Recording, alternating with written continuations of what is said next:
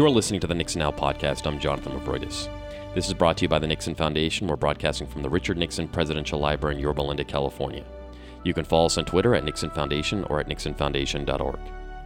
This summer marks the 50th anniversary of the pronouncement of the Nixon Doctrine. One day after the Apollo 11 splashdown in the South Pacific, President Nixon articulated a foreign policy doctrine in an informal press conference on the island of Guam. On this edition of the Nixon Now podcast, we've assembled a panel of experts to talk the doctrine its evolution, the context of the Vietnam War, as well as its global application. We're joined by Michael Cotton, Assistant Professor of History at Temple College in Texas, Gregory Daddis, Associate Professor of History and Director of Chapman University's War and Society Program, and Luke Nichter, Professor of History at Texas A&M University, Central Texas. We'll be joined later by Roham Alvandi, Associate Professor of International History at the London School of Economics and Visiting Associate Professor of History at Columbia University. Thank you all, gentlemen, for joining us. Thanks for having us. Thanks, Jonathan. Thank you. Just to start off, um, I'd like to go a little bit around the horn. Uh, Luke, to start off with you, what does a presidential foreign policy doctrine mean to you? Oh well, uh, well. First of all, not every president has one. Um, it tends to be presidents who who focused, or we remember as primarily foreign policy presidents. So certainly, you know, during Nixon's lifetime, uh, we can talk about a, a Truman doctrine, and Nixon himself talks about a Truman doctrine on, on the tapes, uh, a Kennedy doctrine, um, and if we're here to talk about a Nixon doctrine. It's really a kind of way that we remember. It's a way that a president shaped and crafted policy. Uh, sometimes the ideas work, and sometimes they don't. Um, but uh, you know, it's it's a rare thing that we remember a president for having it. Um, it, it tends to be a president who had uh, unusually original thought about policy, about the place of the United States in the world at that time. Uh, so it's kind of an organizing principle for the foreign policies that, that emanate from the administration. Greg, do you have any thoughts on that? Yeah, I, I, I would agree with uh, with Luke on this. I, I think in in one sense, uh, if we think about a presidential doctrine um, as supportive of a, a, larger national grand strategy, then in one sense, if that grand strategy is a framework for how the nation is moving forward, then to uh, to kind of quote George Kennan, then the, the, the doctrine based on foreign policy objectives is is really an indication, I think, of direction. Maybe not necessarily a um, uh, an announcement of a final destination, but I think it's a, a president's desire to move the country from a foreign policy perspective in a certain direction. And I think you see this certainly, um, as Luke pointed out, with uh, the Truman Doctrine, and, and um, clearly the Nixon Doctrine is hoping to move uh, the United States in, um, in a different era of the Cold War in a different direction. Michael, uh, your thoughts on um, what is a foreign policy doctrine? Well, I, I agree um, with the idea that that it is um, a, a, direction for foreign policy, an overarching uh, uh, framework by which foreign policy will be operated under. It's interesting that um, certain presidents, of course, as, as Dr. Nichter had mentioned, um, emphasize it more than others. And you can the interesting thing you can see is how uh, situations around the world and situations within the nation uh, change the shape of that and, and the perspectives and especially looking at uh, the Truman Doctrine and how things changed between the Truman Doctrine uh, and the Nixon Doctrine, and how the um, perspective of the foreign policy approaches changed over time. Especially if you look take a long look for the United States from from the foundings uh, up through the Nixon Doctrine, you can see a great change in the in the role uh, and the the uh, the given role uh, of the United States and in how they construct foreign policy. The Nixon Doctrine comes at the peak of U.S. foreign policy in the 1960s. Uh, previously, uh, Kennedy and Johnson uh, presided over the Vietnam Wars. Uh, Vietnam War. What was the what was the American government's philosophy in the 1960s, uh, up until this point in 1969, about fighting Vietnam and the Cold War in general? I'll start with you, Luke. Well, I think if you if you look at the the in terms of the decade, you look at the beginning of the decade uh, as it was laid out um, in in President Kennedy's uh, inaugural address in January of 1961. You know, I, I see uh, which did a number of things uh, to the foreign policy of the United States. Um, I see it in a way one of the elements of it as being sort of an extension or expansion of the Truman Doctrine. So if the Truman Doctrine said, you know, the United States will be there, you know, at the side of those facing communist aggression, then I think what the Kennedy Doctrine did was was really emphasize that sort of global policeman, you know, responsibility but really underscored it even more by saying, you know, we'll go anywhere, sort of any time, you know, anywhere we're needed, you know, to face this, to to help those, you know, who are being threatened by co- this communist aggression. So it was really kind of stating uh, that the United States had these truly global, you know, 24-hour a day, seven-day a week responsibilities, uh, and so I think that that was um, what what then Johnson inherited, and I think that's what Nixon ultimately decided that he had to reckon with, and sort of where do we, if that's what I have to work with, you know, sort of where do we go from here? Greg, do you have any thoughts on that? Yeah, I, I, think you certainly do see an evolution. I think by the time uh, Johnson becomes president um, after Kennedy's assassination in 1963, that um, within the span of about 12 to 18 months that um, for a whole host of reasons i think that, that vietnam becomes a, a central locus for the larger global fight against communism and, and i think there's plenty of reasons for that um, whether it's tied to american credibility or um, a, a, true belief that um, there's a larger zero-sum game um, at play here with the global cold war. Um, but I think importantly, as, as it does become a central point in the larger um, focus of, of global containment, that, that Vietnam arguably um, becomes um, a, a, position that is far out of proportion to its worth um, in relation to the larger American foreign policy. And, and in one sense, I think you can make an argument that the Nixon doctrine is trying to to rebalance that um, proportion and, and ensure that the United States doesn't get um, locked down into these local conflicts um, in such a way that it, it, it pulls American foreign policy away from larger goals and objectives. So I think what you see throughout the 1960s is is this arc where you know um, um, is the Eisenhower administration kind of turns uh, Vietnam over to to Kennedy and then through Johnson and ultimately to Nixon. Um, you see this uh, level of importance for Vietnam rise and then ultimately fall um, in terms of its larger relation to American foreign policy. Michael, you wrote your thesis on the Nixon Doctrine. Could you give us a little background about how this um, informal conversation with n- newsmen in Guam came about? Uh, in the president's public pa- papers, it's called an informal conversation, but did the doctrine evolve um, in the early administration? How did it evolve? Did he already have this doctrine lined out when he comes into office in January of 1969? Um, President Nixon had had written some papers um, prior to coming into office uh, where he talked about Vietnam and he talked about foreign policy. Um, he he mentions in, on the tapes the, the conversation that he had not told Dr. Kissinger that he was going to release all this uh, before before he did so. And so so the way that it came out into this this informal setting, um, the policy itself, it did kind of the, the press did run with it.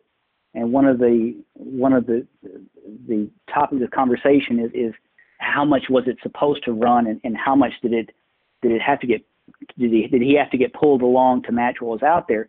But I think I think the the, the evidence shows that he had worked on a framework um, that eventually became, know, was referred to as the Guam Doctrine, then eventually became known as the Nixon Doctrine.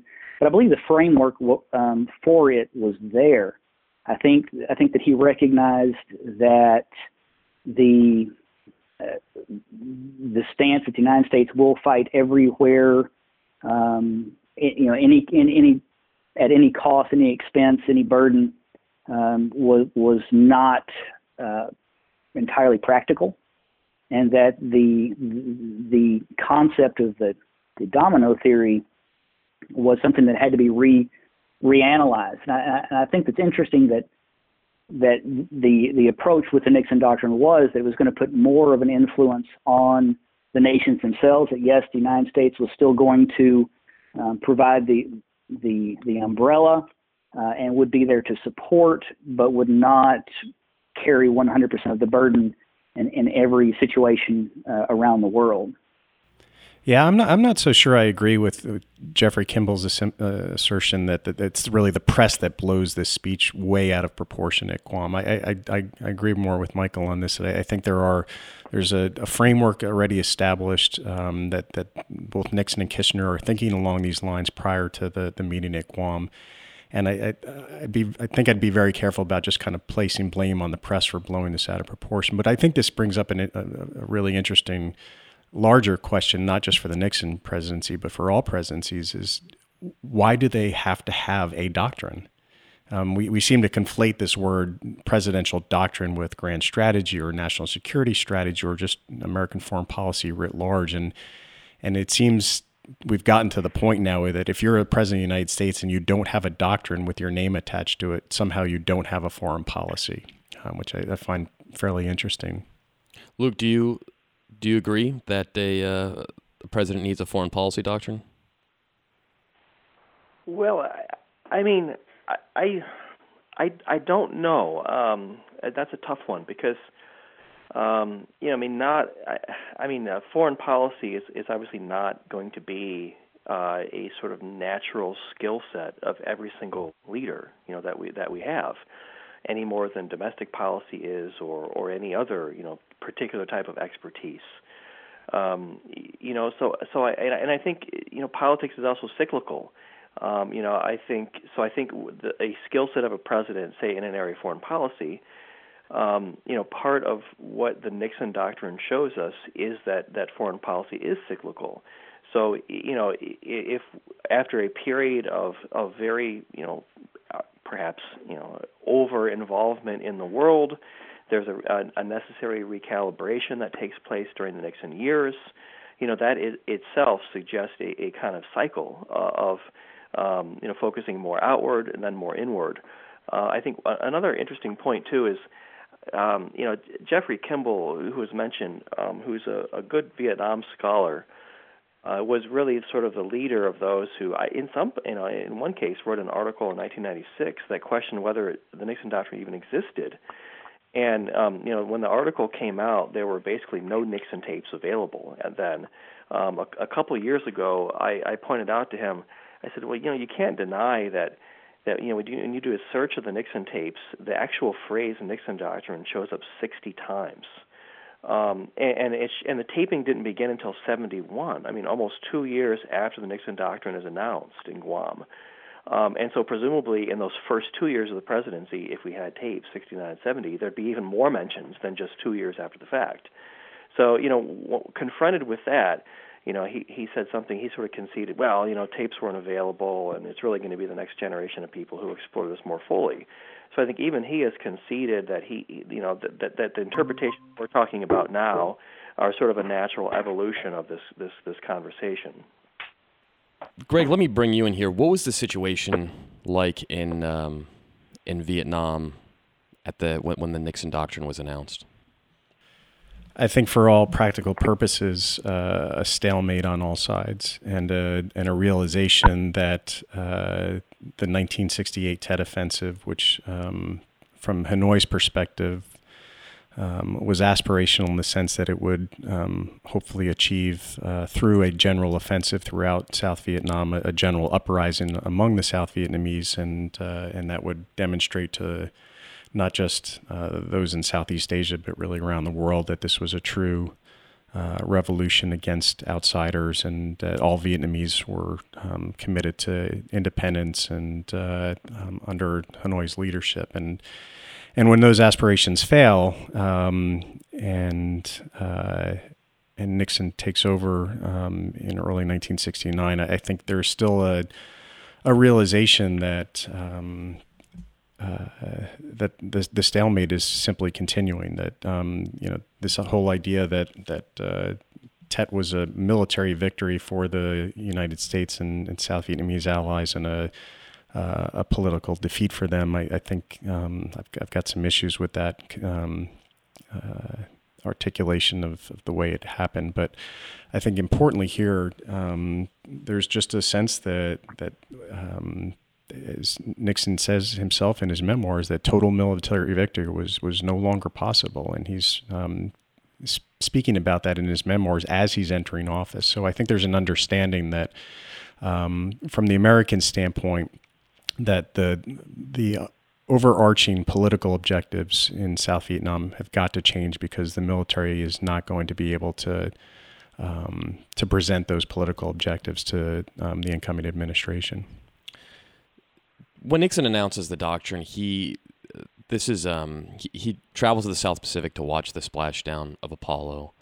Uh, then he um, you know gives the he gives the remarks in Guam, and then he ventures out for a trip to um, to Southeast Asia. Was Greg? What do you think the reason was for the time and place of this right before a Southeast Asian trip? I think in part to um, to send a, a, fairly clear message to the Saigon regime that that, um, that the American approach to, to Vietnam was was evolving, and uh, you know part of the I think the issue of the Nixon doctrine, when looked through the lens of those who are um, running the government in Saigon, is that um, that they're they're not part of the discussion early on. Um, so what Michael mentioned earlier about this being a long-term conversation within um, at least Nixon's head, if not um, between Nixon and Kissinger, before the announcements made in Guam, that the South Vietnamese are not fully a part of that conversation. So in one sense, uh, from a, the local Vietnamese perspective, it's an opportunity, I think, for Nixon to um, um, to discuss with Thieu that that American um, the American approach in South Vietnam is changing. Luke, there's this happens at the Apollo uh, splashdown. In an interview I did a couple weeks ago with James uh, Donovan, who recently wrote a book about Apollo, uh, he said that um, the space race ended uh, with the moon landing. Um, some have said that the uh, the trip uh, to Southeast Asia following the Apollo, Apollo mission was a, a mission of goodwill to sort of uh, you know bask in the triumph of Apollo, but also um, also uh, deal with um, you know deal with the situation uh, at hand uh, in in Vietnam. Do you do you do you subscribe to this to this theory? Well, I, I am. I think what we're seeing with the Nixon doctrine is is you know it has been applied because it was announced you know after the splashdown and it was announced you know on the way to a Southeast Asian you know meet, head of state meeting.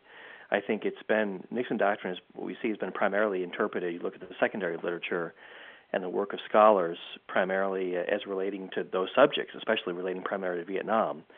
And the the thing that struck me, you know, on the tapes and even looking at Nixon's writings in '68 uh, before winning um, uh, before winning in the, that fall, is that a lot of the ideas had had been in place for a while. You know, even going back to um, the Foreign Affairs article, uh, Asia after Vietnam in 1967. Um, you know, everyone again focuses on well, what kind of clues do we look for about Vietnam or about a potential new relationship with the PRC, and in that focus, you kind of lose sight of the fact that I think Nixon intended, uh, you know, not necessarily the the ideas we're talking about prior to the labels that were created, the Guam Doctrine or the Nixon Doctrine, but that the ideas were were much broader.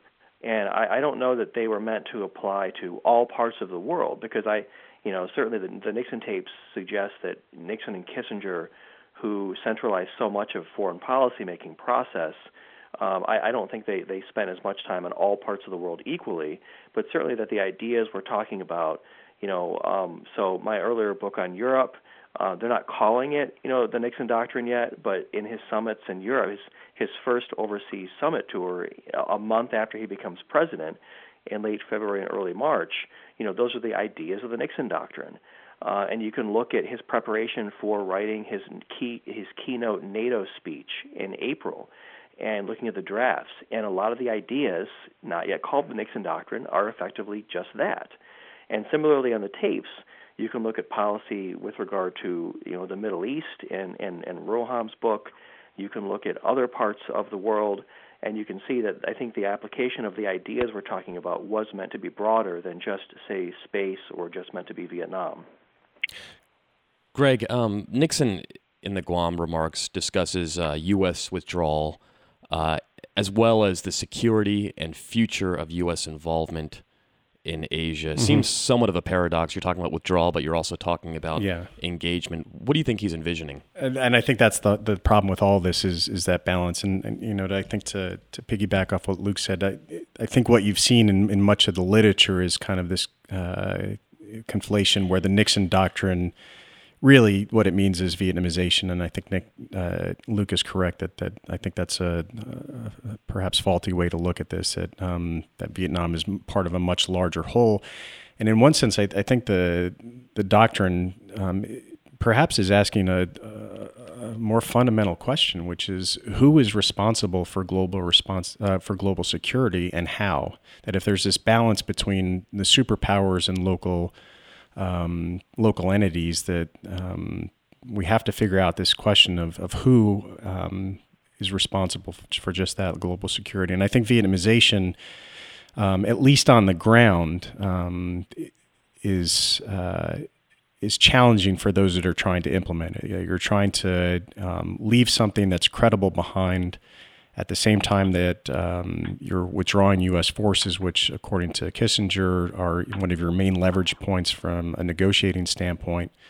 Um, and um, you know, my sense, and at least from uh, a military strategy standpoint inside South Vietnam, is that these competing imperatives of withdrawing at the same time that you're trying to um, engage in negotiations and diplomacy um, at the same time that you're trying to help um, pacify the countryside and, and stabilize not just the, the South Vietnamese armed forces, but its government, that, that to balance all of those things is, is just outside the capacity and the capabilities of the military command inside South Vietnam.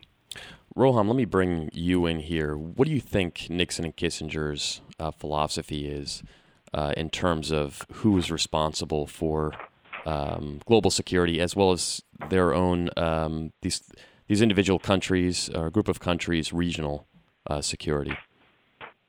Uh, well, I think essentially what they're trying to do is resolve a fundamental dilemma, which is how do you assert global leadership with limited means?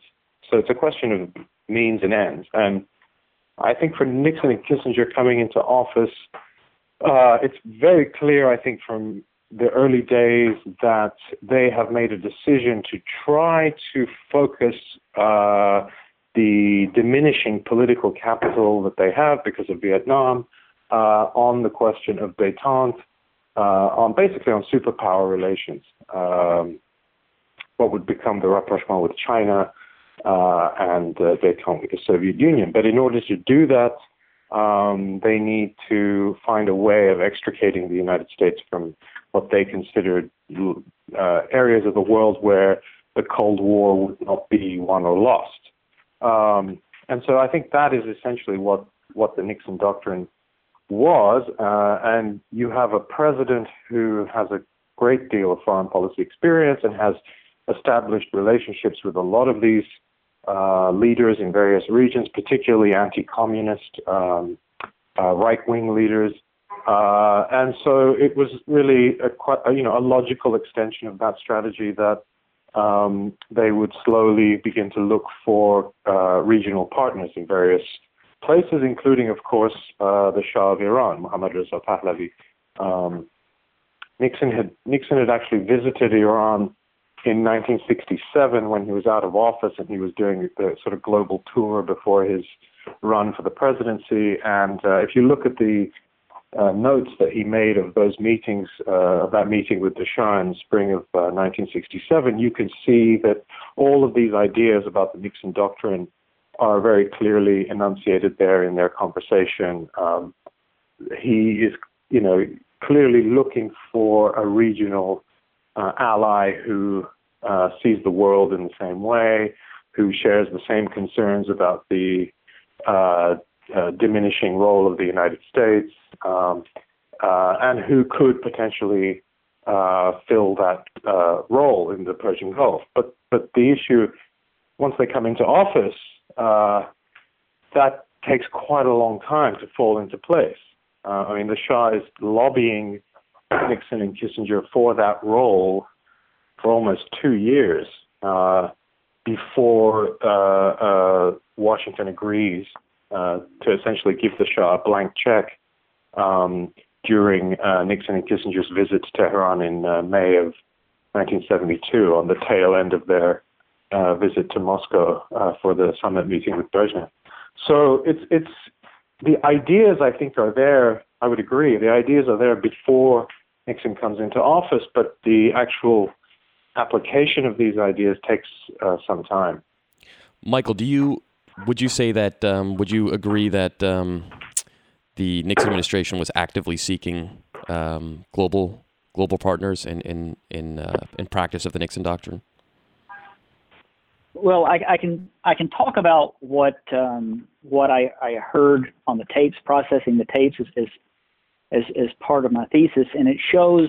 Uh, of course, the tapes start you know, two years later, but what you see in the tapes is that the president is having numerous conversations with with various world leaders, uh, explaining what the Nixon doctrine is, that that it's not the United States withdrawing from the world, but that it is that it is reframing the circumstances in which we will continue to remain um, a, as part of the world as a whole.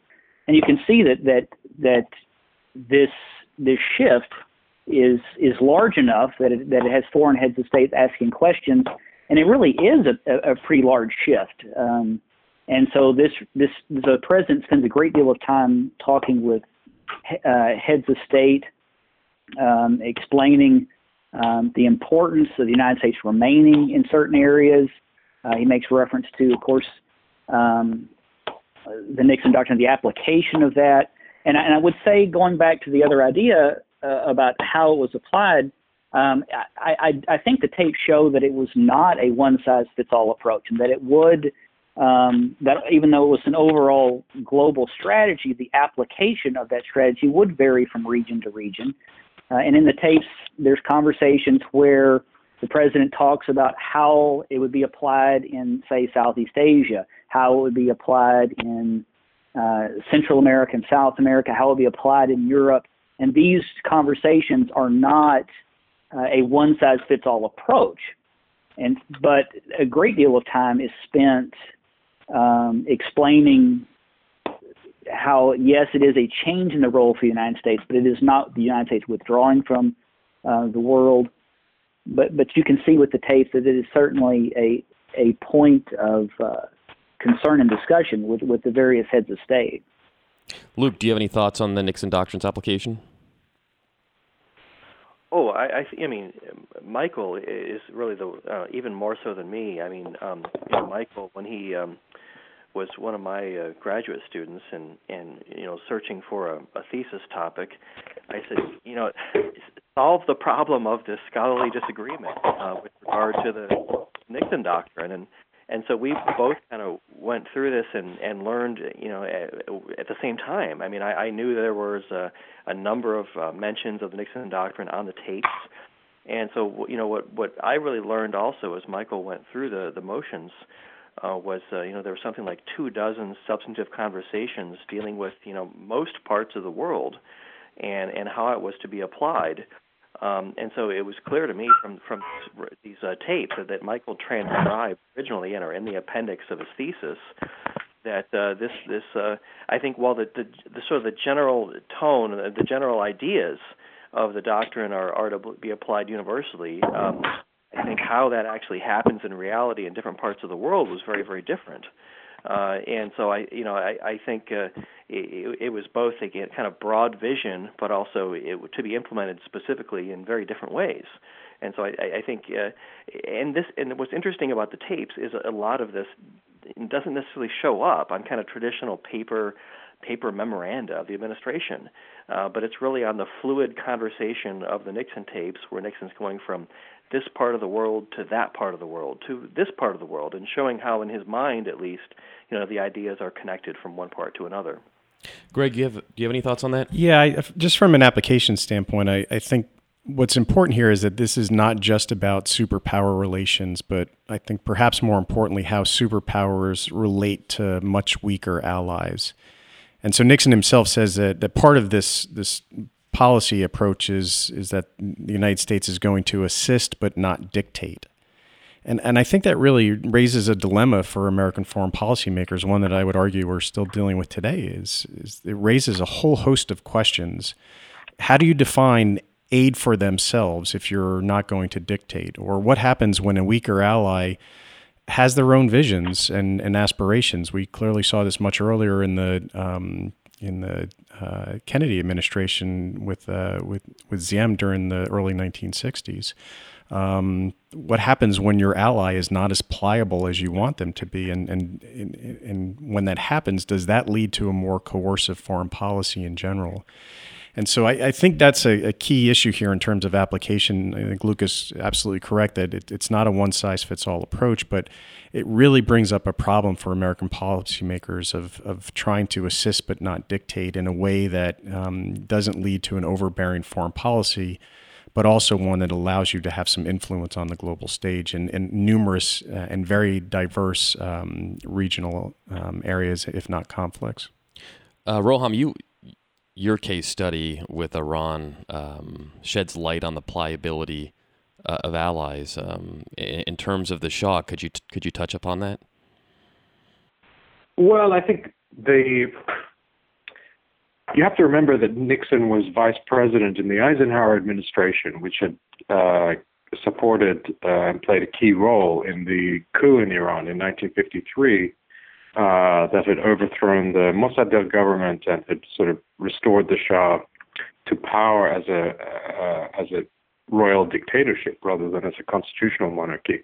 So the relationship between Nixon and the Shah was uh, a very long-standing one, and I think coming into office, his view of the Shah was very much still based on you know those earlier memories of a rather uh, young, uh, weak, inexperienced uh, monarch. But of course, he, you know, in the subsequent decades, the Shah had evolved into a much stronger, much more autonomous, much more independent character. So I think the application of the Nixon doctrine uh, in the Persian Gulf and in the case of Iran really had to was a process of convincing the Shah trying to convince Nixon and Kissinger that he was really up to the job, that he could actually assume the mantle of responsibility for preserving uh, the status quo in the Persian Gulf, pre- preventing the Soviet Union or any of its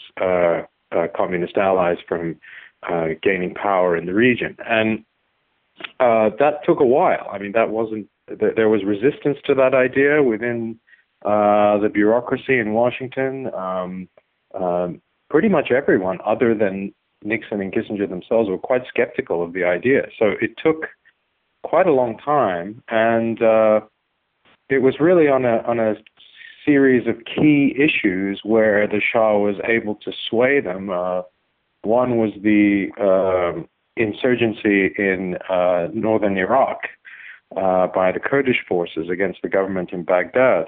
Um, the Shah was able in 1972 to convince Nixon and Kissinger to support, covertly support the insurgency, despite opposition from within the NSC staff, the CIA, uh, Department of Defense. I mean, um, so that really showed a, a, kind of that was the Nixon doctrine in action. Um, that was an application of uh, uh, indirect U.S. power um, but of course, the net result was that, you know, uh, in in many ways, the Shah was using that newfound influence, uh, was using his leverage to bend uh, American policy according to Iranian interests, not necessarily American interests, um, which created a great deal of disquiet in Washington. Um, this whole Kurdish issue became a really controversial with the uh, uh, Pike report and the hearings in Congress later on in the 70s. Um, so you can see there. Were, I mean, there were a number of cases, uh, in, including Iran, where uh, these smaller allies, weaker allies, um, with their own regional interests, uh, were able to present to Nixon and Kissinger their problems in Cold War terms uh, and in that way uh, recruit uh, the United States uh, to their side of whatever regional conflict they were um, involved with, even if that conflict really wasn't fundamentally a Cold War conflict. Greg, do you see any other examples of this?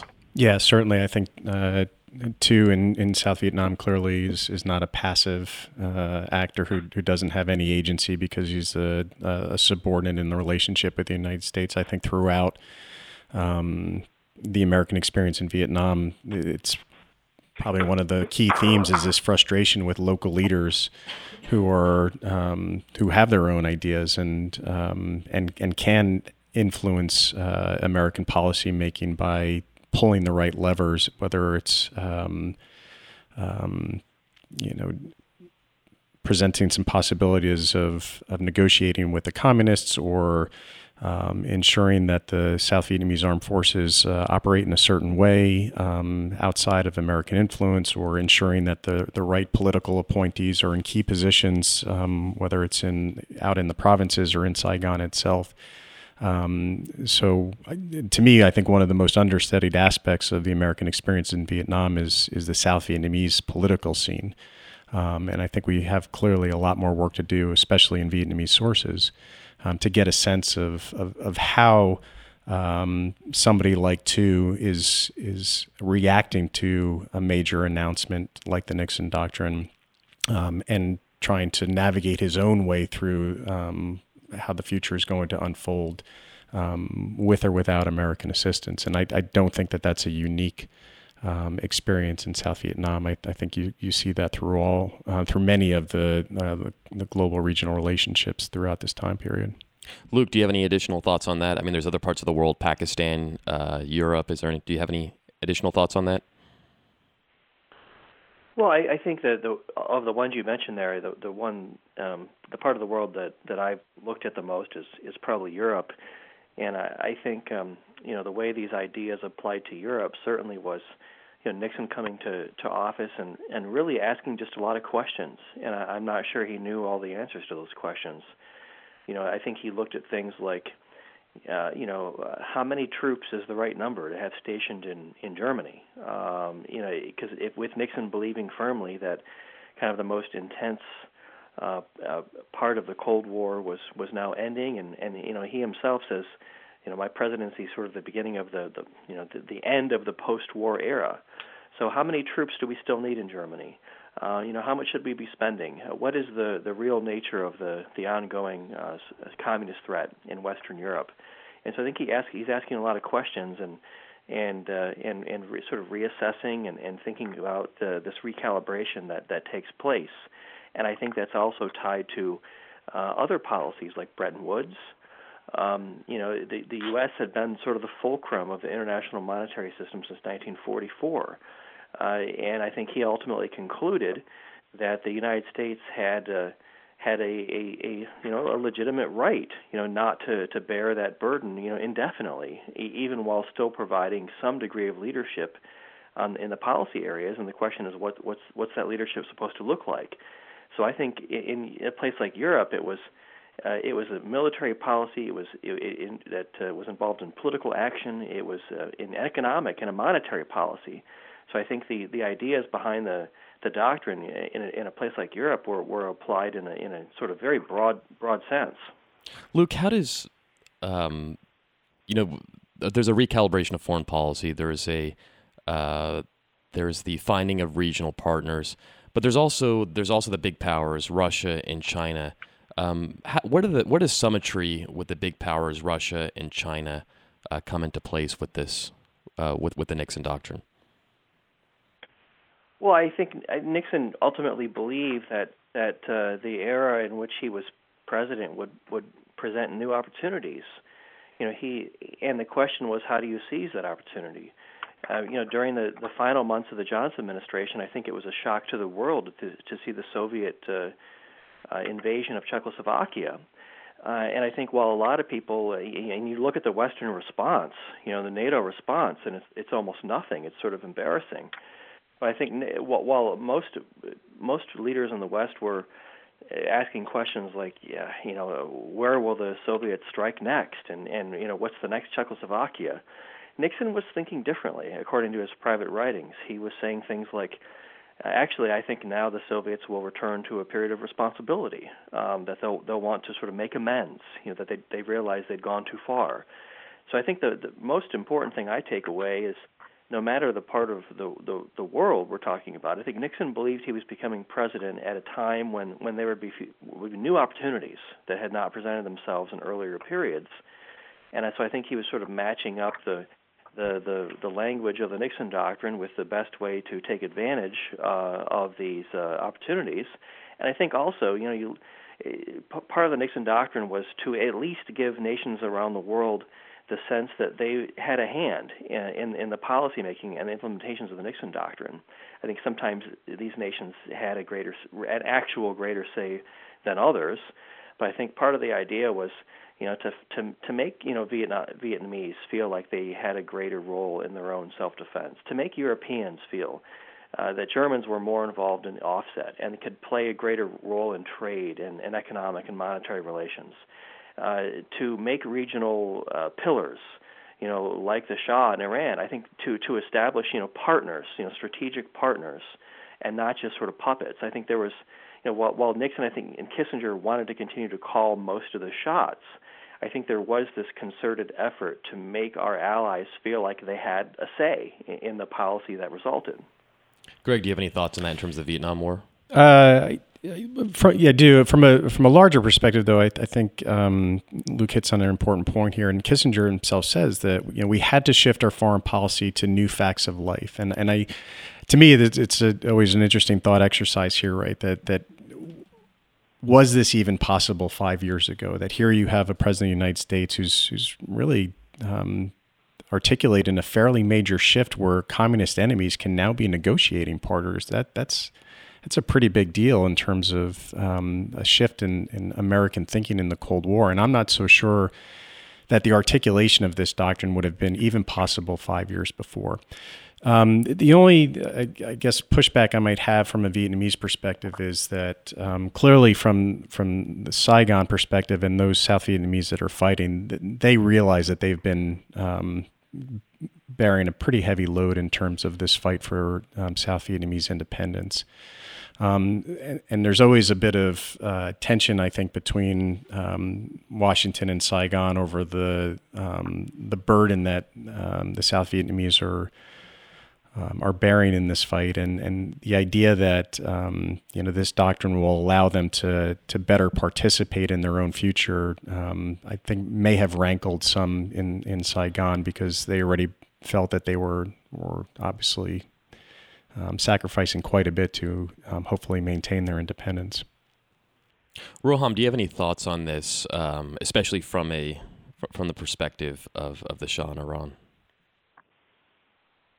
Uh, well, I mean, we also have to remember that I think both Nixon and Kissinger had a, I would say, deeply pessimistic view of the possibility of democratic change in uh, most of the third world. I mean, they really did not have an expectation that um, Iran or Iraq or uh, uh, these, you know, underdeveloped countries like that were, were going to be able to be sort of recreated in any short term in America's image. So that in and of itself, I think, was a major change in the American view of the Cold War. Uh, it was a far more pragmatic, uh, realpolitik, realist approach um, to power and to dealing with, with these with these uh, uh, developing countries, and so that um, encourages, I think, a point of view uh, where you look for uh, a particularly strong figure or character um, uh, to deal with, a reliable partner. The question really boils down to how reliable are they.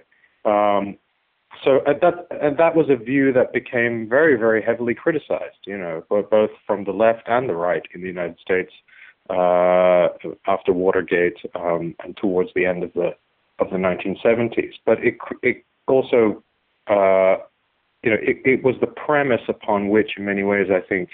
Um, the Nixon doctrine uh, was built. It was a doctrine for stability at the end of the day, for maintaining the status quo um, in a time when in the late 60s and early 70s in a lot of places in the world, these societies, these developed, a lot of these societies in the Middle East or in Asia or Latin America are actually undergoing, uh, those, those states are undergoing profound stresses and challenges um, uh, from their populations, particularly from young people. I mean, there's a sort of international counterculture movement. Um, what, what I found particularly interesting in a lot of the conversations between Nixon and the Shah is that here you have two very, very different men from very, very different contexts and backgrounds, yet two men who have a very similar worldview, uh, who really perceive uh, the same social forces and changes as the dangers, you know, that they have to confront. Um, and that I think is a product of you know, a global phenomenon in the late 60s and 70s that, uh, that leaders across the world were trying to uh, address. On November 3rd, 1969, uh, three months after the, um, a little over three months after the uh, Guam Doctrine is pronounced, uh, Nixon gives his address to the nation on the Vietnam War. This is popularly known as the Silent Majority speech. Uh, he distills his doctrine on three distinct uh, planks, uh, but I want to play the audio clip, which I will do right now. American troops were committed to Vietnam. A leader of another Asian country expressed this opinion to me when I was traveling in Asia as a private citizen. He said, When you are trying to assist another nation defend its freedom, U.S. policy should be to help them fight the war but not to fight the war for them. Well, in accordance with this wise counsel, I laid down in Guam three principles as guidelines for future American policy toward Asia. First, the United States will keep all of its treaty commitments. Second, we shall provide a shield if a nuclear power threatens the freedom of a nation allied with us or of a nation whose survival we consider vital to our security. Third, in cases involving other types of aggression, we shall furnish military and economic assistance when requested in accordance with our treaty commitments. But we shall look to the nation directly threatened to assume the primary responsibility of providing the manpower for its defense. After I announced this policy, I found that the leaders of the Philippines, Thailand, Vietnam, South Korea, other nations which might be threatened by communist aggression welcomed this new direction in American foreign policy. The defense of freedom is everybody's business, not just America's business. And it is particularly the responsibility of the people whose freedom is threatened. In the previous administration, we Americanized the war in Vietnam. In this administration, we are Vietnamizing the search for peace. There are two ways to look at this, and Michael, I want to ask you this first. Um, Nixon says that um, we don't want to fight the war uh, for other the wars for other countries, but he also says the defense of freedom is everybody's uh, business. Is this U.S. doctrine? Is this presidential doctrine? Is this an touching kind of what, on what, Ro- what Roham said? Is this a idealistic doctrine, or is this more about uh, realpolitik? Well, that that that is a very good question. Um, I would have to say that, uh, from my perspective, it seems that that it is more of a realistic uh, perspective in the sense that um, we can't be everywhere at the same time, and we can't, um, as a nation. It, it, would be difficult to defend every nation if the people themselves are not willing to do so. Um, at the very least, cooperating in the efforts is, is, is required. And to not have that would would be um, undoable for the most part. I think the interesting thing about this is is that we talk about aiding those nations in their defense, and one of the things that, of course, we we did not see was what you know what if the nations don't uh, pull their weight by, by, by, whatever definition we apply that to. And um, I, I, think that's you know how that would play out is something, of course, we, we won't be able to see. We could speculate on it, but but there was an expectation that they would be involved in that. And so I, I think that is pretty, re, you know, a realistic approach. Um, the it, it's one that, especially when you're trying to explain to the American people of why we're doing what we're doing, which was a question that came up quite a bit. Um, it seems easier to explain than something along the lines of the domino theory, um, which in a lot of ways seems to be, uh, at least to some degree, rejected by this approach, because each you know each individual nation w- would be judged you know under the circumstances of itself, and it and it, and it specifically does not say um, everywhere all the time to the last man, and so. Um, I, I think it is much more of a realistic approach, and, and it and it's a flexible approach. Greg, do you have any thoughts on that? Yeah, this is the part of speech where I think Richard Nixon would have made a, a fine staff officer on David Petraeus' uh, staff during the surge, right? Because this is this is the essence of, of, of modern counterinsurgency doctrine, right? That um, less of a footprint is more.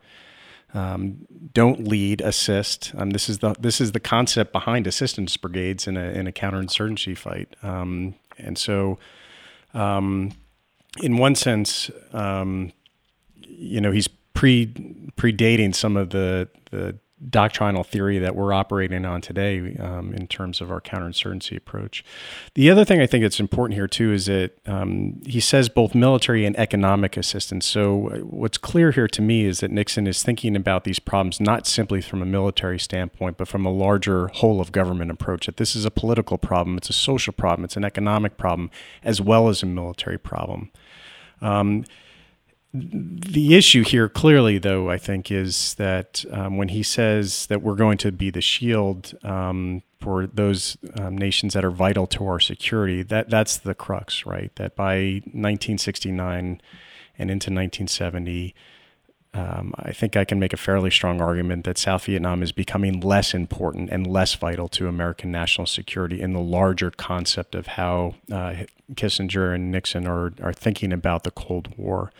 Um, and so the primary responsibility for Americans here is is not to um, uh, to simply aid and assist the South Vietnamese, but it's also withdraw in, in a manner that maintains American credibility so Nixon can refocus American foreign policy on these bigger ideas of reestablishing and rethinking about the relationships with China and the Soviet Union. And um, that's kind of the undercurrent of the um, of the speech here that that I think is important as well. And um, I'm not so sure that Thieu um, welcome the direction of, of this policy as much as, as Nixon at least publicly um, states. Clearly, I think both Kissinger and Nixon knew privately that that Thieu had some serious issues with um, an approach that potentially was going to decrease American influence in the region and thus complicate South Vietnam South Vietnam's uh, fight against Hanoi.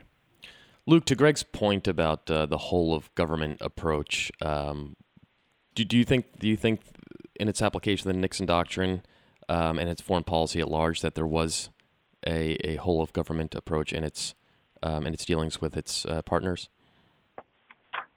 Well, you know, as articulated, you know, by this by the speech, you know, the the clip you played, you know, I, I I think there's a whole other dimension to this, and it's really the the, the relationship between domestic policy mm-hmm, and mm-hmm. the doctrine. Um, you know, here you, if you if you can kind of re- imagine back to 1969 and not think in 2019 terms, you know, Congress has come back, you know, in September in '69. The honeymoon is over uh, as a new president. The honeymoon's over with Congress, um, controlled overwhelmingly by Democrats in both houses. The honeymoon's over with the press. He's had his first few tastes of foreign policy and international summitry, and earlier in the year, and he comes back and he's immediately, you know, really under pressure to articulate, you know, what does the Nixon doctrine mean? What is your foreign policy? What's your plan to get out of Vietnam? I mean, all at once you know, Congress wants answers and deserves answers uh, in order to to fulfill its oversight role. And what Nixon does just two months later, uh, November 3rd, is produce the best speech of his presidency, um, which we we normally focus on. You know, the silent majority and sort of these phrases become the uh, the 140 characters by which we remember the speech. But I think what we also, the other dimension of this, is Nixon saying what he needs to say for a domestic audience. I mean, this is a domestic audience that wants out of Vietnam. This is a domestic audience that that is determined that during the 1960s we can't have guns and butter. We've spent too much. That in LBJ's final months of his presidency, um, we had a hard enough time just getting a small surtax passed, you know, to to improve the the budget situation. I think this is a, a domestic uh, audience, certainly on the Hill, that's demanding answers and and and really wants to know. Um, so I think there's another. This is the other important element too of the Nixon doctrine, is that I think it's it's also a fit for its time. Uh, in terms of uh, domestic politics, you know, I think that Nixon understood this was this was probably going to be good politics, and this is what people wanted to hear, and it helped to to to stave off some of his worst critics, you know, when he when he made that speech. Luke had mentioned that the Nixon doctrine was has been mentioned about six times on the White House taping system. Uh, Michael, in your thesis, uh, you t- you talk about one particular tape where Nixon uh, mentions the doctrine uh, on July first, nineteen seventy one. Uh, Nixon says, "quote." I would say the Nixon Doctrine, as you know, is aimed at simply providing aid for those who aid themselves. And here he's talking about Taiwan vis a vis as its relationship in its relationship to China. Uh, just before mm-hmm. uh, Kissinger goes on his uh, secret trip to China, how does in, in this case how does how does the doctrine um, apply in you know say Taiwan, Southeast Asia, and, and the whole China initiative at large?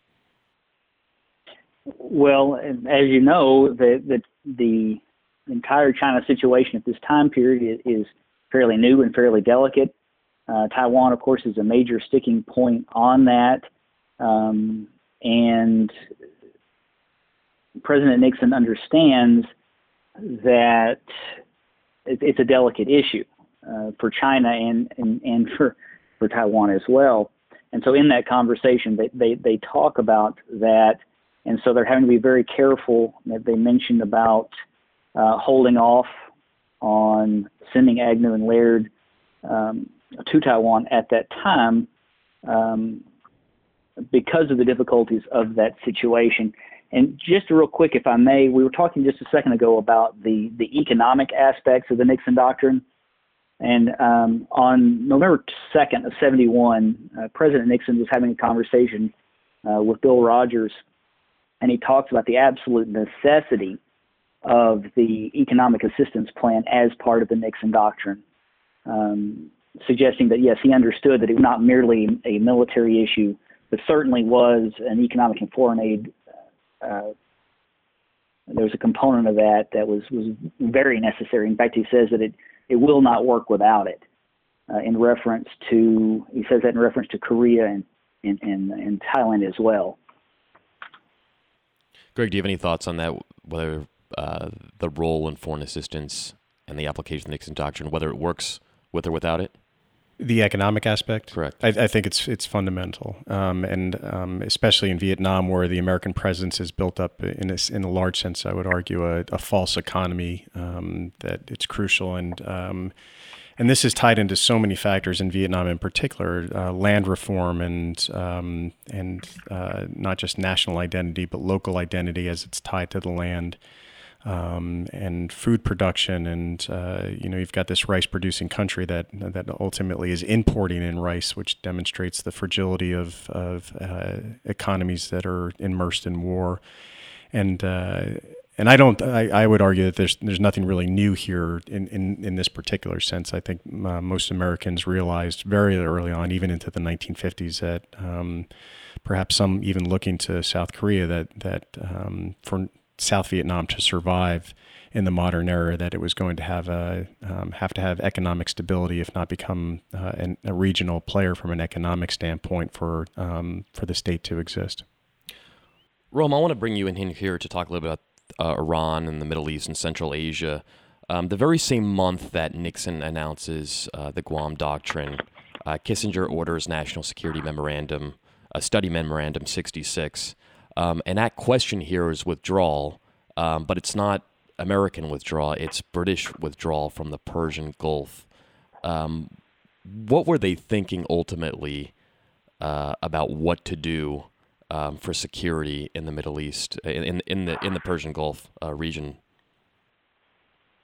Well, they they really only had uh, two options. I mean, a variety of options were considered, uh, but most of them were not either politically or economically feasible. For example, it was not feasible really to consider a significant American military presence um, in the Persian Gulf uh, in the late 60s, early 70s because of Vietnam. Um, so they really it boiled down to two options. Uh, one was uh, to essentially continue with the policy of the Johnson administration, which had been to try to uh, encourage a kind of balance of power in the Gulf between Iran and Saudi Arabia, the two largest uh, littoral uh, powers. This actually was an idea created by the British um, as their power waned in the region. Um, and the, and uh, the, the State Department under uh, LBJ essentially continued that policy.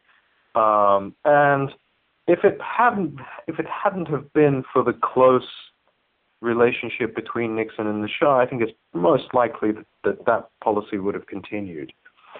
But in effect, they also considered the option of um, embracing Iran as the uh, principal power in the region, uh, a policy of um, Iranian primacy, I, I, I, would call it. Um, and what that really boiled down to, in practical terms, uh, was arms sales. Uh, Iran was a country that had tremendous resources at its disposal uh, because of oil. Um, it had a large population, so there was no issue in terms of manpower, which which was very different to, say, Saudi Arabia or any of the um, Arab states in the Persian Gulf uh, with small populations. Um, and it was a country ruled by a man, Mohammad Reza Shah, who had huge ambitions uh, for restoring Iranian greatness and Iranian power. He, he sort of he spoke in terms of a new great civilization for Iran. Um, and so, the, really, the question was whether this was all talk or whether the Shah could actually live up to these uh, ambitions. And it was essentially a win-win proposition for the Americans because, unlike a lot of other countries that we've we've talked about in terms of the Nixon doctrine, Iran was a country that from 1967 onwards was no longer considered a developing country by the United States um, and no longer received uh, foreign economic assistance. This was a country with significant resources that was, uh, by the mid 1970s, the single largest customer of U.S. arms uh, anywhere in the world. Uh, so you're talking about billions of petrodollars that would flow back into the U.S. economy, would help the U.S. balance of payments. Um, so it was a win-win proposition from their point of view. Uh, and it all rested on the assumption that you know the Shah was a stable ruler and that there was no uh, danger of him falling from power. Uh, and that was not just the view of Nixon and Kissinger, that was the view of pretty much all observers of Iran, not only in the United States but elsewhere, even in the opposition to the Shah. So for the for the decade or so that the Nixon doctrine was in operation in Iran prior to the Iranian Revolution, it was from from the from Washington's perspective very successful. But of course, it all fell apart um, with the Iranian Revolution. You write something interesting uh, in your book um, after the Soviet summit uh, in May of 1972.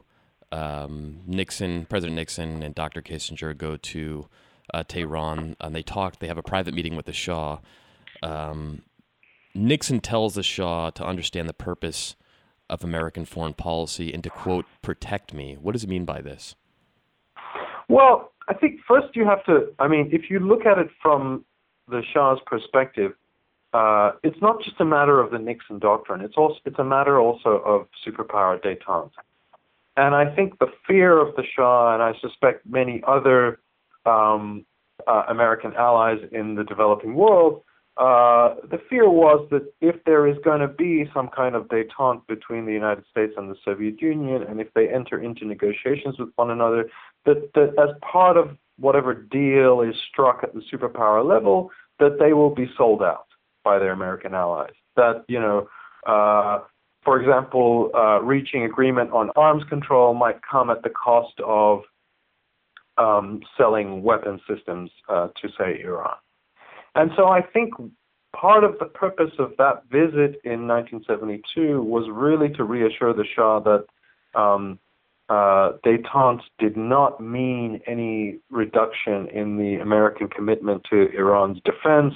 Uh, and in fact, under the Nixon doctrine, um, the U.S. would express a willingness to provide any arms, except for nuclear weapons, um, that Iran needed in order to uh, protect uh, the interests of the United States and the free world um, in the Persian Gulf, which essentially meant uh, keeping in power the uh, pro-Western Gulf rulers um, and maintaining the free flow of oil uh, through the through the Straits of Hormuz, um, which is an issue uh, until today. Greg, do you have any thoughts on the inverse relationship between detente and arms control um, and the Nixon Doctrine? Maybe not so much a, a the balance or the uh, relationship between uh, detente and, and, arms control, but maybe I, I, think there's something important here about uh, the balancing act um, that a president has to make in terms of um, articulating a foreign policy where, in this case, Nixon is trying to at least reduce some of the means of American commitments abroad and do so in a way that, that um, doesn't leave him open to political attack. And um, I, I, think Luke brought up a, a, really important point here about the domestic aspects of um, of the Nixon doctrine and how important they were. That um, that it, it matters here that that the anti-war movement is is is still cresting um, inside the United States, and um, that dissent at home is is very much part of political calculations. And it's unfortunate in one sense. I think that you see. Um, my, in my estimation, too many um, historians looking at this cynically. That that Nixon and Kissinger are making these calculations because of the political home front. Well, of course they are. Any president makes calculations on their foreign policy based on uh, the context of domestic politics. The challenge, I think, here for for Nixon, whether it's through the, the articulation of his doctrine or more more generally the his um, objective of, of détente, is to do so in a way that doesn't open him to political attack, not just from the Democrats, but from from hard um, hardcore hawkish Republicans as well. And the fact that he's able to um, pull back a little bit in terms of, uh, again, the means of, of American commitment abroad and still maintain support in his own party, if not more generally, for this policy at detente is, is actually, I think, pretty impressive. Luke, do you have any thoughts on the balancing act between detente and the application of the doctrine? Well, I, I think uh, you know to to dovetail with what uh, um, what what Greg is saying, you know, I think through our whole discussion here, we're just seeing sort of how many moving parts mm-hmm, there are mm-hmm. uh, to doctrine. Yeah. And I think Nixon has a kind of general feel for, for what these are and, and what needs to be included and um, and so I think it, it I think it makes it difficult. You know, here we are um, almost 50 years later, uh, and as historians, we're we're sitting in archives and we're we're turning pages and we're we're listening to tapes and we're trying to piece this together. But I think really, you know, the the only person that that, that, that who saw all the moving parts probably was was President Nixon, because you know not not everything makes it to a record or, or to a tape, and so I think that's our our challenge today as as we look back and and why we're still trying to figure this out is because it it was complex. I mean Nixon became president at a at a at a very tumultuous time domestically uh, internationally. And I think he knew that not just were new policies needed, but you know, you know, to harken back to his, uh, uh, whether it be his inaugural address and his acceptance speech in Miami the year before, you know, I think what Nixon really argued was for a new tone in politics, and I think you can say a new tone in policy. And so I think this, what also made this speech important of November 3rd, was this was really one of the first times. I mean, you don't expect a president in their inaugural address to talk a lot about policy details. I mean, they're still trying to figure these things out for a few months. And so I think it's one other thing that makes the November 3rd speech uh, important as uh, not just for, for what it is, but kind of that, that first major address uh, following uh, the the articulation in Guam of what we now know as the Nixon Doctrine is a, is, is a chance to say, you know, I know a little bit more now, and and so you know, you think about the number of audiences he's talking to. I mean, foreign leaders are listening to certain things in the speech. Um, his critics on the right or on the left are hearing certain things. People at home in their living rooms are hearing certain things, and so to me, it's it's just it's sort of fascinating and almost bewildering to think about all these different things that he that he has to balance um, and I, I think you know what makes this conversation so interesting is is we each bring a different perspective to the conversation um, that maybe we weren't totally aware of, and uh, to show just how complex it all is. I think what complicates that too, Luke, don't you think, is that that it, the administration's preference for privileging decision making among very few policymakers, right? So, how much expertise can you truly have in issues related to arms control in Southeast Asia, and India, Pakistan, and China, and Russia, and Middle East? That as you're um, consolidating decision making and uh, and planning among very few, that that that makes that even more challenging, right? Well, I think that's right. You know, um, you know, Nixon and Kissinger. It's often pointed out how much that together they centralize policymaking, and I think sometimes the critics are right, uh, or at least ask the right questions, whether they go too far. Mm-hmm. But I think here's again where the the tapes also indicate you know, sort of all the areas of policy that they're willing to concede and sort of push back to the departments. And I, I recall one tape where um, I'm sure Michael and I had a good laugh about this at some point, where Nixon is complaining to Bob Haldeman, sort of the nominal keeper of his schedule and directing traffic in and out, uh, both people and paper, in the Oval Office. And Nixon was complaining somehow that the Colombian Minister of Mines got 20 minutes on a schedule and saying, you know, that's something for the State Department to worry about. You know, why why is this person in here? Um, and so I think the Nixon Doctrine, in another degree, is also a kind of lesson in administration and management of the president's time. That he's sort of making a statement about um, these are the issues that I'm going to focus on that need to be a focus of my presidency, but others can be handled more routinely elsewhere. I mean, he's sort of deciding uh, what the hot spots of the world are, are going to be uh, and having you know limited resources uh, and not I think often being one prone to micromanagement, although he does sometimes. I think this is also a sort of administrative statement about about the parts of the world that he's going to have time and he's going to have resources to focus on. Luke, I want to focus a little bit more on the uh, Europe aspect of the doctrine. Um, in your book, Nixon in Europe, um, you talk about uh, an address that Nixon made to the North Atlantic Council on April 10th, 1969, three months before uh, the doctrine is announced. He says the following quote, For 20 years, we have provided for the military defense of Western Europe. For 20 years, we have held political consultations. Now that alliance needs a third dimension. He's talking here about a social dimension. Uh, but was Nixon trying to get away from the idea of collective security, um, in, in especially in Europe? Well, I, you know, I, I think this is a point that, that reasonable people can debate. Um, you know, I argue in the book that that the speech, and this speech is given three about three and a half months before what we now refer to as the Nixon Doctrine was articulated. Um, yet, you know, sort of all the all the ideas are there, just kind of without without arrows pointing to them. Um, and so I make the argument in the book that this is at least as applies to Europe. You know, Nixon the way the Nixon doctrine is applied to Europe, Western Europe, our allies, and to NATO, and our military forces stationed there. That Nixon is articulating or making a call for a kind of shift from collective defense to collective security. And I think in his mind, security this is sort of a perfect thing to announce as we as we enter in the, into the détente era. And that security isn't just about sort of you know people and bullets and, and material. You know, security is about um, pe- movements of people and pollution and crime and and urban planning. And I think what Nixon is trying to extend out is a kind of olive branch to the Eastern Bloc and say, you know, we have these challenges too in our societies.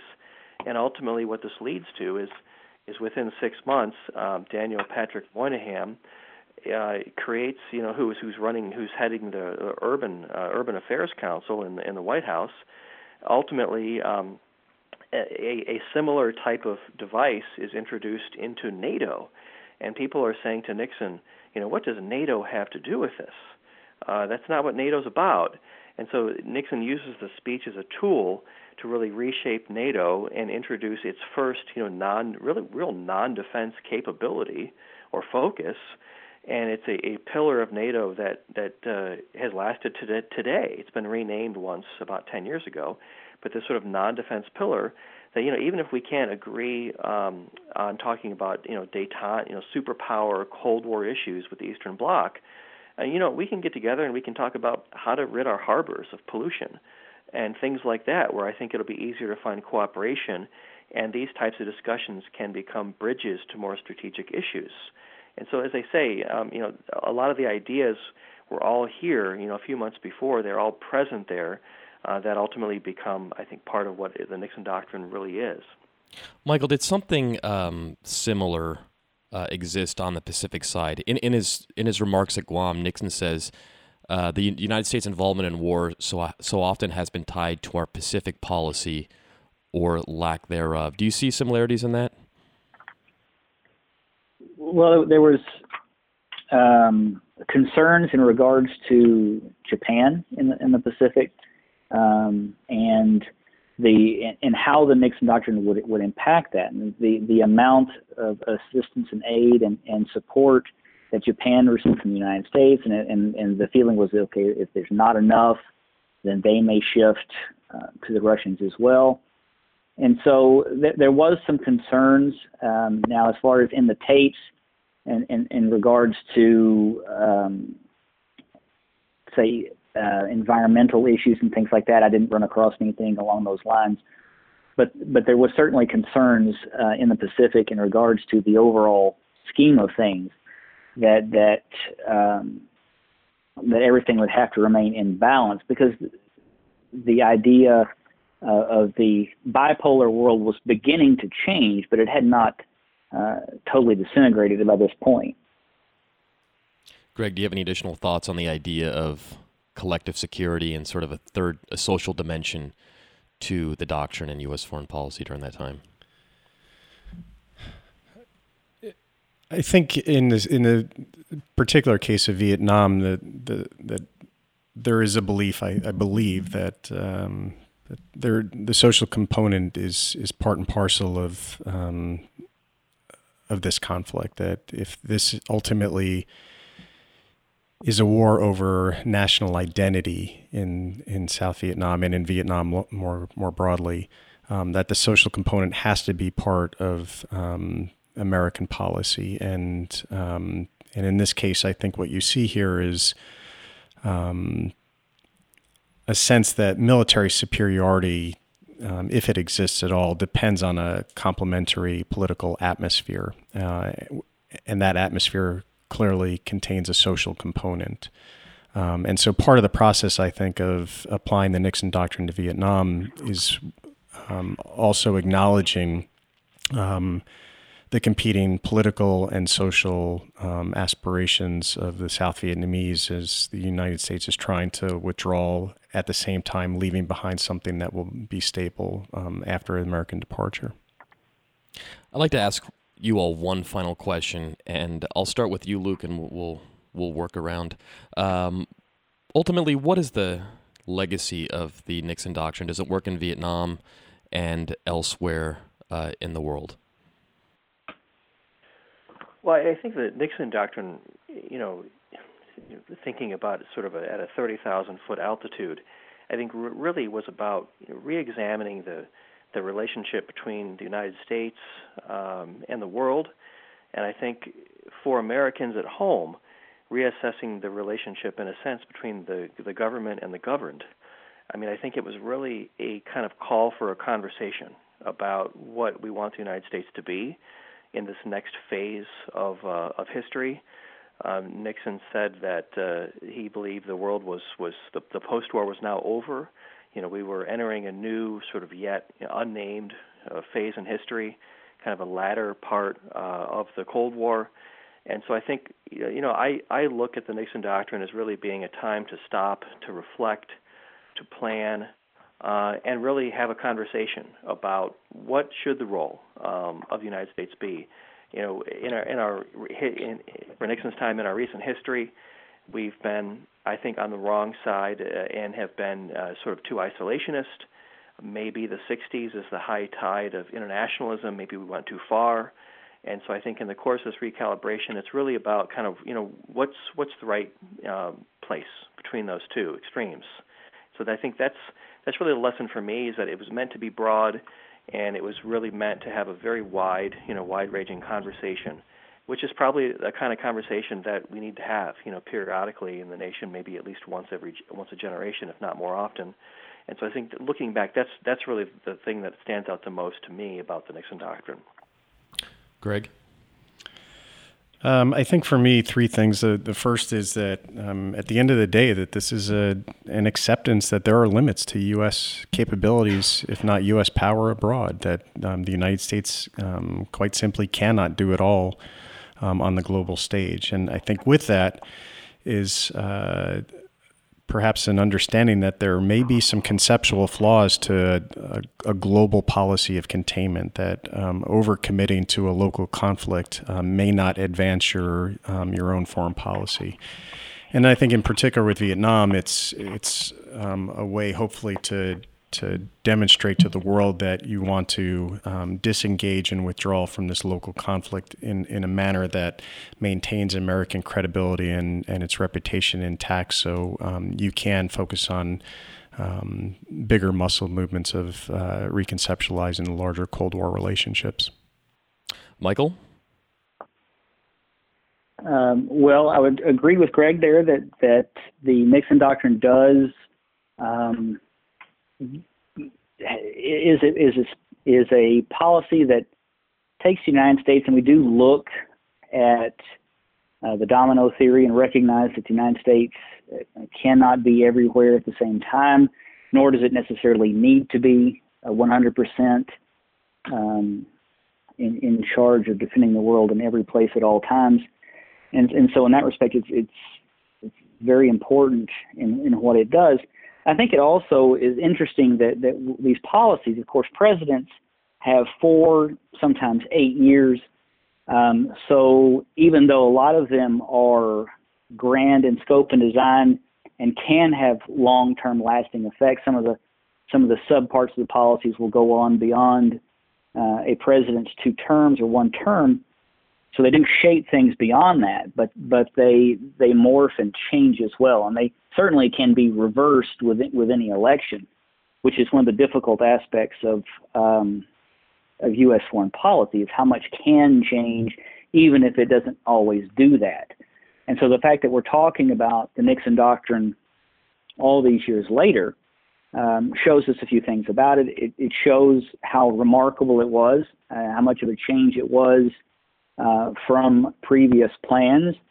Um, and we see how grand in scope and design it was, how radical of a change it was in some respects, um, and, and how it we did stop and just look at the, the role of the United States in the world, what it could do, what it would do, uh, possibly what it should do or, or should not do.